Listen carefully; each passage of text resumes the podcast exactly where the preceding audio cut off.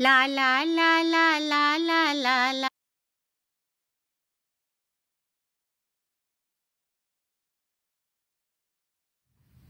तो आज जो कहानी हम आपको सुनाने जा रहे हैं, वो मुंशी प्रेमचंद की कहानी है। आओ सुनो कहानी। नशा। ईश्वरी एक बड़े जमींदार का लड़का था और मैं एक गरीब क्लर्क का, जिसके पास मेहनत मजूरी के सिवा और कोई जायदाद न थी। हम दोनों में परस्पर बहसें होती रहती थी। मैं जमींदारों की बुराई करता, उन्हें हिंसक पशु और खून चूसने वाली जोंक और वृक्षों की चोटी पर फूलने वाला बंझा कहता, वो जमींदारों का पक्ष लेता। पर स्वभावतः उसका पहलू कुछ कमज़ोर होता था, क्योंकि उसके पास जमींदारों के अनुकूल कोई दलील न थी। वो कहता कि सभी मनुष्य बराबर नहीं होते छोटे बड़े हमेशा होते रहते हैं और होते रहेंगे। लचर दलील थी। किसी मानुषीय नैतिक नियम से इस व्यवस्था का औचित्य सिद्ध करना कठिन था। मैं इस वाद विवाद की गर्मा गर्मी में अक्सर तेज हो जाता और लगने वाली बात कह जाता। लेकिन ईश्वरी हार कर भी मुस्कुराता रहता था। मैंने उसे कभी गर्म होते नहीं देखा। शायद इसका कारण यह था कि वो अपने पक्ष की कमज़ोरी समझता था। नौकरों से वो सीधे मुँह बात नहीं करता था। अमीरों में जो एक बेदर्दी और उद्दंडता होती है इसमें उसे भी प्रचुर भाग मिला हुआ था। नौकर ने बिस्तर लगाने में जरा भी देर की। दूध ज़रूरत से ज़्यादा गर्म या ठंडा हुआ, साइकिल अच्छी तरह साफ़ नहीं हुई तो वो आप से बाहर हो जाता। सुस्ती या बदतमीजी उसे जरा भी बर्दाश्त नहीं थी। और दोस्तों से और विशेषकर मुझसे उसका व्यवहार सौहार्द और नम्रता से भरा हुआ होता था। शायद उसकी जगह मैं होता तो मुझमें भी वो कठोरताएँ पैदा हो जाती जो उसमें थी। क्योंकि मेरा लोक प्रेम सिद्धांतों पर नहीं, निजी दशाओं पर टिका हुआ था। लेकिन वो मेरी जगह होकर भी शायद अमीर ही रहता, क्योंकि वो प्रकृति से ही विलासी और ऐश्वर्य प्रिय था। अब की दशहरे की छुट्टियों में मैंने निश्चय किया कि घर न जाऊँगा। मेरे पास किराए के लिए रुपए न थे, और ना मैं घर वालों को तकलीफ़ देना चाहता था। मैं जानता हूँ, वो मुझे जो कुछ भी देते हैं, उनकी हैसियत से बहुत ज़्यादा है। उसके साथ परीक्षा का भी ख्याल था, अभी बहुत कुछ पढ़ना बाकी था। और घर जाकर कौन पढ़ता? बोर्डिंग हाउस में भूत की तरह अकेले पड़े रहने को भी जीना चाहता था। इसलिए जब ईश्वरी ने मुझे अपने घर का नेवता दिया तो मैं बिना आग्रह के राज़ी हो गया। ईश्वरी के साथ परीक्षा की तैयारी खूब हो जाएगी। वो अमीर होकर भी मेहनती और जहीन है। उसने इसके साथ ही कहा, लेकिन भाई, एक बात का ख्याल रखना। वहाँ अगर जमींदारों की निंदा की तो मामला बिगड़ जाएगा तो मेरे घर वालों को बुरा लगेगा। वो लोग तो असामियों पर इसी दावे से शासन करते हैं कि ईश्वर ने असामियों को उनकी सेवा के लिए ही पैदा किया है। असामी भी यही समझता है। अगर उसे सुझा दिया जाए कि जमींदार और असामी में कोई मौलिक भेद नहीं है तो जमींदारों का कहीं पता ही नहीं चले। मैंने कहा तो तुम क्या समझते हो कि मैं वहाँ जाकर कुछ और हो जाऊँगा? हाँ मैं तो यही समझता हूँ। तुम गलत समझते हो। ईश्वरी ने इसका कोई जवाब न दिया। कदाचित उसने इस मामले को मेरे विवेक पर छोड़ दिया। और बहुत अच्छा किया। अगर वो अपनी बात पर अड़ता तो मैं भी जिद पकड़ लेता। सेकंड क्लास तो क्या मैंने कभी इंटर क्लास में भी सफ़र न किया था? अब की सेकंड क्लास में सफ़र का सौभाग्य प्राप्त हुआ। गाड़ी तो नौ बजे रात को आती थी, पर यात्रा के हर्ष में हम शाम को ही स्टेशन जा पहुँचे। कुछ देर इधर उधर सैर करने के बाद रिफ्रेशमेंट रूम में जाकर हम लोगों ने भोजन किया। मेरी वेशभूषा और रंग ढंग से पारखी खानसामों को यह पहचानने में देर न लगी कि मालिक कौन है और पिछलग्गू कौन। लेकिन न जाने क्यों मुझे उनकी गुस्ताखी बुरी लग रही थी। पैसे ईश्वरी की जेब से गए। शायद मेरे पिता को जो वेतन मिलता है, उससे ज़्यादा इन खानसामों को इनाम इकराम में मिल जाता हो। एक अठन्नी तो चलते समय ईश्वरी नहीं दी थी। फिर भी मैं उन सबों से उसी तत्परता और विनय की अपेक्षा करता था, जिससे वो ईश्वरी की सेवा कर रहे थे। क्यों ईश्वरी के हुक्म सबके सब दौड़ते हैं? लेकिन मैं कोई चीज़ माँगता हूँ तो इतना उत्साह नहीं दिखाते। मुझे भोजन में कुछ स्वाद न मिला। ये भेद मेरे ध्यान को संपूर्ण रूप से अपनी ओर खींचे हुए था। गाड़ी आई। हम दोनों सवार हुए। खानसामों ने ईश्वरी को सलाम किया। मेरी ओर देखा भी नहीं। ईश्वरी ने कहा, कितने तमीजदार हैं ये सब। एक हमारे नौकर हैं कि कोई काम करने का ढंग नहीं। मैंने खट्टे मन से कहा, इसी तरह तुम अपने नौकरों को भी आठ आने रोज इनाम दिया करो। ये सब केवल इनाम के लालच में इतना अदब करते हैं। जी नहीं, कदापि नहीं, तमीज और अदब तो इनके रक्त में मिल गया है। गाड़ी चली, डाक थी, प्रयाग से चली तो प्रतापगढ़ जाकर रुकी।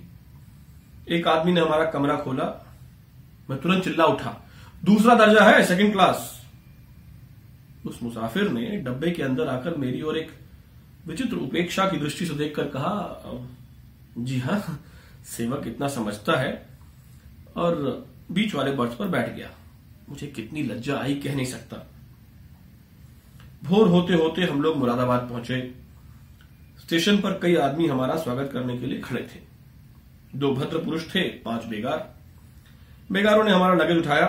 दोनों भद्र पुरुष पीछे पीछे चले। एक मुसलमान था, रियासत अली, दूसरा ब्राह्मण था।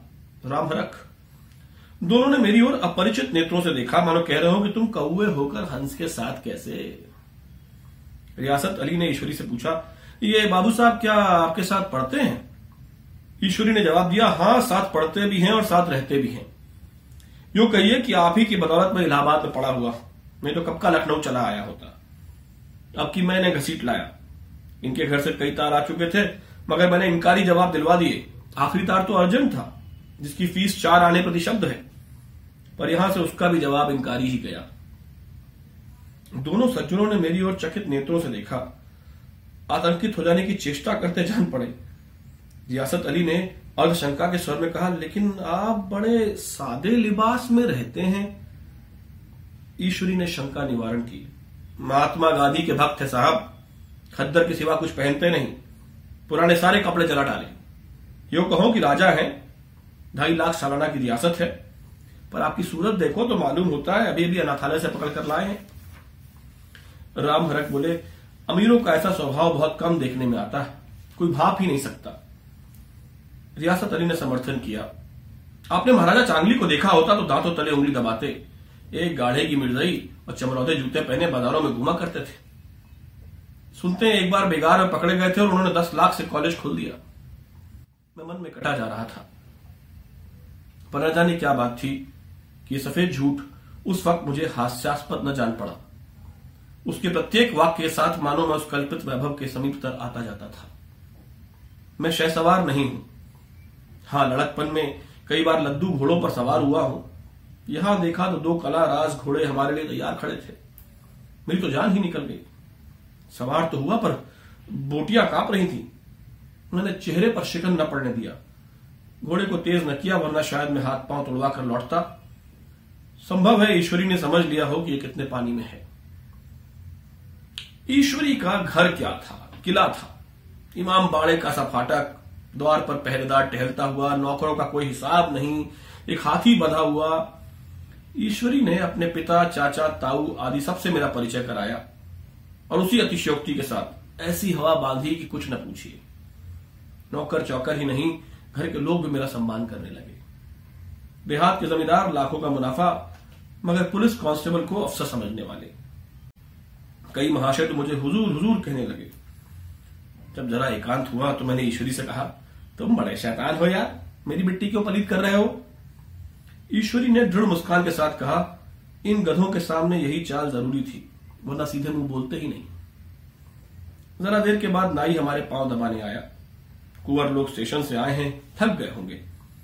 ईश्वरी ने मेरी ओर इशारा करके कहा, पहले कुंवर साहब के पाँव दबा मैं चारपाई पर लेटा हुआ था। मेरे जीवन में ऐसा शायद ही कभी हुआ हो कि किसी ने मेरे पाँव दबाए हो। मैं इसे अमीरों के चोचले, रईसों का गधापन और बड़े आदमियों की मुठमर्दी और जाने क्या क्या कहकर ईश्वरी का परिहास किया करता। और आज मैं पोतड़ों का रईस बनने का स्वांग भर रहा था। इतने में दस बज गए। पुरानी सभ्यता के लोग थे। नई रोशनी अभी केवल पहाड़ की चोटी तक पहुँच पाई थी। अंदर से भोजन का बुलावा आया। हम स्नान करने चले। मैं हमेशा अपनी धोती खुद छाट लिया करता था। मगर यहाँ मैंने ईश्वरी की भांति अपनी धोती भी छोड़ दी। अपने हाथों अपनी धोती भी छाटते शर्म आ रही थी। अंदर भोजन करने चले। हॉस्टल में जूते पहने मेज पर जा डटते थे। यहाँ पाँव धोना आवश्यक था। कहार पानी लिए खड़ा था। ईश्वरी ने पाँव बढ़ा दिए। कहार ने उसके पाँव धोए। मैंने भी पाँव बढ़ा दिए। कहार ने मेरे पाँव भी धोए। मेरा वो विचार न जाने कहाँ चला गया था। सोचा था वहाँ देहात में एकाग्र होकर बहुत खूब पढ़ेंगे, पर यहाँ सारा दिन सैर सपाटे में कट जाता था। कहीं नदी में बजरे पर सैर कर रहे हैं, कहीं मछलियों या चिड़ियों का शिकार खेल रहे हैं कहीं पहलवानों की कुश्ती देख रहे हैं, कहीं शतरंज पर जमे हैं। ईश्वरी खूब अंडे मंगवाता और कमरे में स्टोव पर ऑमलेट बनाते। नौकरों का एक जत्था हमेशा घेरे रहता। अपने हाथ पाँव हिलाने की कोई ज़रूरत नहीं। केवल जबान हिला देना काफ़ी है। नहाने बैठो तो आदमी नहलाने को हाजिर, लेटो तो आदमी पंखा झल्ले को खड़ा। महात्मा गांधी का कुंवर चेला मशहूर था। भीतर से बाहर तक मेरी धाक थी। नाश्ते में जरा भी देर न होने पाए, कहीं कुंवर साहब नाराज़ न हो जाएँ। बिछावन ठीक समय पर लग जाए, कुंवर साहब के सोने का समय आ गया। मैं ईश्वरी से भी ज़्यादा नाजुक दिमाग बन गया था, या बनने पर मजबूर किया गया था। ईश्वरी अपने हाथ से बिस्तर बिछा ले, लेकिन कुंवर मेहमान अपने हाथों कैसे अपना बिछावन बिछा सकते? उसकी महानता में बट्टा लग जाएगा। एक दिन सचमुच यही बात हो गई। ईश्वरी घर में था शायद अपनी माता से कुछ बातचीत करने में देर हो गई। यहाँ दस बज गए। मेरी आँखें नींद से झपक रही थी, मगर बिस्तर कैसे लगाऊँ? कुंवर जो ठहरा। कोई साढ़े ग्यारह बजे मेहरा आया। बड़ा मुँह लगा नौकर था। घर के धंधों में मेरी बिस्तर लगाने की उसे सुधी ना रही। अब जो याद आई तो भागा हुआ आया। मैंने ऐसी डांट बताई कि उसने भी याद किया होगा। ईश्वरी मेरी डांट सुनकर बाहर निकल आया और बोला, तुमने बहुत अच्छा किया। सब हरामखोर इसी व्यवहार के योग्य हैं। इसी तरह ईश्वरी एक दिन एक जगह दावत में गया हुआ था, शाम हो गई, मगर लैंप न जला। लैंप मेज पर रखा हुआ था, पर कुंवर साहब कैसे जलाए? मैं झुंझला रहा था। समाचार पत्र आया, रखा हुआ था, जी उधर लगा हुआ था, पर लैंप नदारत दैव योग से उसी वक्त मुंशी रियासत अली आ निकले। मैं उन्हीं पर उबल पड़ा। ऐसी फटकार बताई कि बेचारा उल्लू हो गया। तुम लोगों को इतनी फ़िक्र भी नहीं कि लैंप तो जलवा दो। मालूम नहीं ऐसे कामचोर आदमियों का यहाँ कैसे गुजर होता है। मेरे यहाँ तो घंटे भर निर्वाह ना हो। रियासत अली ने कांपते हुए हाथों से लैंप जला दिया। वहाँ एक ठाकुर अक्सर आया करता था। कुछ मन चला आदमी था। महात्मा गांधी का परम भक्त। मुझे महात्मा जी का चेला समझकर मेरा बड़ा लिहाज करता था। पर मुझसे कुछ पूछते, संकोच करता था। एक दिन मुझे अकेला देखकर आया और हाथ बांधकर बोला कि सरकार तो गांधी बाबा के चेले हैं ना। लोग कहते हैं कि यहाँ सुराज हो जाएगा तो जमींदार ना रहेंगे। मैंने शान जमाई। जमींदारों के रहने की ज़रूरत ही क्या है? ये लोग गरीबों का खून चूसने के सिवा और क्या करते हैं? ठाकुर ने फिर पूछा तो खुशी से दे देंगे? जो लोग खुशी से न देंगे, उनकी ज़मीन छीननी ही पड़ेगी। हम लोग तो तैयार ही बैठे हुए हैं। जो ही स्वराज हुआ, अपने सारे इलाके असामियों के नाम हिवा कर देंगे। मैं कुर्सी पर पाँव लटकाए बैठा था। ठाकुर मेरे पाँव दबाने लगा। फिर बोला आजकल जमींदार लोग बड़ा जुल्म करते हैं सरकार। हमें भी हुजूर अपने इलाके में थोड़ी सी ज़मीन दे दें तो चलकर वहीं आपकी सेवा में रहें। मैंने कहा, अभी तो मेरा कोई अख्तियार नहीं है भाई, लेकिन जो ही अख्तियार मिला, सबसे पहले तुम्हें बुलाऊँगा। तुम्हें मोटर ड्राइवरी सिखाकर अपना ड्राइवर बना दूँगा। सुना कि उस दिन ठाकुर ने खूब भंग पी, अपनी स्त्री को खूब पीटा और गाँव के महाजन से लड़ने पर तैयार हो गया। छुट्टी इस तरह खत्म हुई और हम फिर प्रयाग चले। गाँव के बहुत से लोग हमको पहुँचाने आए। ठाकुर तो हमारे साथ स्टेशन तक आया। मैंने भी अपना पाठ खूब सफ़ाई से खेला और अपनी कुबेर चित्त, विनय और देवत्व की मुहर हर एक हृदय पर लगा दी। जी तो चाहता था हर एक नौकर को अच्छा इनाम दूँ, लेकिन वो सामर्थ्य कहा थी? वापसी टिकट था ही। केवल गाड़ी में बैठना था, पर गाड़ी आई तो ठसाठस भरी हुई। दुर्गा पूजा की छुट्टियाँ भोग कर सभी लोग लौट रहे थे। सेकंड क्लास में तिल रखने की जगह नहीं। इंटर क्लास की हालत उससे भी बदतर। ये आखिरी गाड़ी थी। किसी तरह रुक न सकते थे। बड़ी मुश्किल से तीसरे दर्जे में जगह मिली। हमारे ऐश्वर्य ने वहाँ अपना रंग जमा लिया, मगर मुझे उसमें बैठना बुरा लग रहा था। आए थे आराम से लेटे लेटे जा रहे थे सिकड़े हुए। पहलू बदलने की भी जगह न थी। कई आदमी पढ़े लिखे भी थे। वे आपस में अंग्रेज़ी राज्य की तारीफ़ करते जा रहे थे। एक महाशय बोले, ऐसा न्याय तो किसी राज्य में नहीं देखा। छोटे बड़े सब बराबर। राजा भी किसी पर अन्याय करे तो अदालत उसकी भी गर्दन दबा देती है। दूसरे सज्जन ने समर्थन किया, अरे साहब, आप खुद बादशाह पर दावा लगा सकते हैं। अदालत में बादशाह पर डिग्री हो जाती है। एक आदमी जिसकी पीठ पर बड़ा गट्ठर बंधा था, कलकत्ते जा रहा था। कहीं गठरी रखने की जगह न मिलती थी, पीठ पर बांधे हुए था। इससे बेचैन होकर बार बार द्वार पर खड़ा हो जाता। मैं द्वार के पास ही बैठा हुआ था। उसका बार बार आकर मेरे मुँह को अपनी गठरी से रगड़ना मुझे बड़ा बुरा लग रहा था। एक तो हवा यूँ ही कम थी। दूसरे गंवार का आकर मेरे मुँह पर खड़ा हो जाना मानो मेरा गला दबा रहा था। मैं कुछ देर तक जब्त किए बैठा रहा।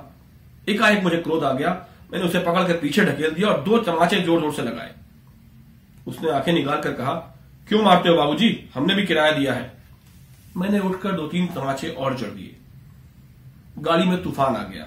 चारों ओर से मुझ पर बौछार पड़ने लगी। अगर इतने नाजुक मिजाज हो तो अव्वल दर्जे में क्यों नहीं बैठे? कोई बड़ा आदमी होगा, मुझे इस तरह मार के तो दिखा देता। क्या कसूर किया था बेचारे ने? गाड़ी में सांस लेने की जगह नहीं, खिड़की पर जरा सांस लेने खड़ा हो गया तो उस पर इतना क्रोध। अमीर होकर के आदमी अपनी इंसानियत बिल्कुल खो देता है। यह भी अंग्रेज़ी राज है जिसका बखान कर रहे थे।